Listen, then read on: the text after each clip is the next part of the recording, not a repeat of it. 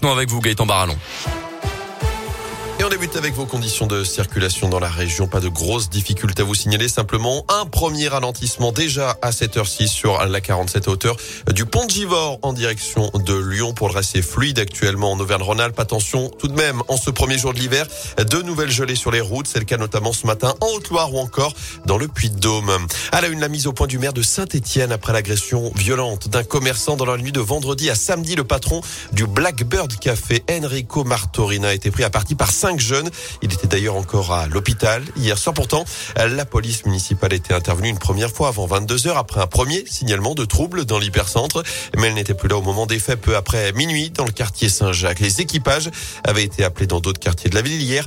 Le maire de Saint-Etienne, Gaël Perriot, a souhaité faire le point en défendant ses équipes et en demandant des renforts des policiers à l'État. Je dis que la ville de Saint-Etienne a effectivement pris ses responsabilités en mettant des moyens euh, très important puisque nous avons la troisième police municipale de France alors que nous sommes la treizième ville de France depuis 2016, depuis que le ministre de l'Intérieur Bernard Cazeneuve est venu à Saint-Étienne, annonçant lui-même qu'il manquait 100 policiers et 11 gendarmes. Je n'ai de cesse de réclamer que cette promesse soit tenue et je réitérerai cette demande jeudi prochain puisque le ministre de l'Intérieur vient à Saint-Étienne parce que clairement nous sommes aujourd'hui amenés à remplir des missions de la police nationale. Je ne les accable pas. Ils font avec des moyens insuffisants. Mais le maire n'est pas un shérif. Une réunion est prévue en effet ce jeudi entre Gaël Perdriau et Gérald Darmanin, le ministre de l'Intérieur, qui sera également avant cela à Firmini après-demain où quatre voitures de police, je vous le rappelle, ont été incendiées ces derniers jours devant le commissariat. À retenir cette nuit agitée près de la gare de Clermont-Ferrand avec cet incendie vers 1h30 ce matin dans un appartement de la résidence le Terminus avenue de l'Union soviétique.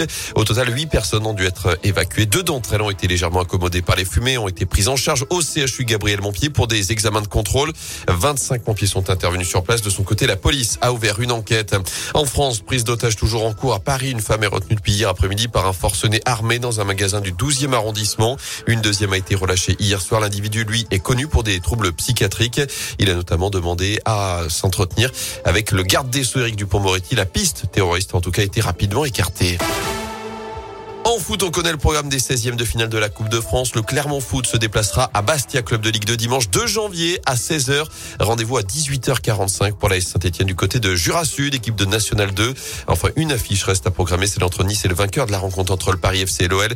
Hier, la commission de discipline de la Fédé a placé le dossier en instruction sans prendre de mesures conservatoires. Après les incidents en tribune vendredi dernier, les deux clubs sont convoqués lundi prochain. La commission rendra sa décision le lendemain, mardi 28 décembre. Avant cela, du basket, ce soir, la huitième journée d'Euro Coupe, la Gielbourg reçoit Buduknost, équipe du Monténégro, à partir de 20h sur le parquet d'Equinox. Merci à vous Gaëtan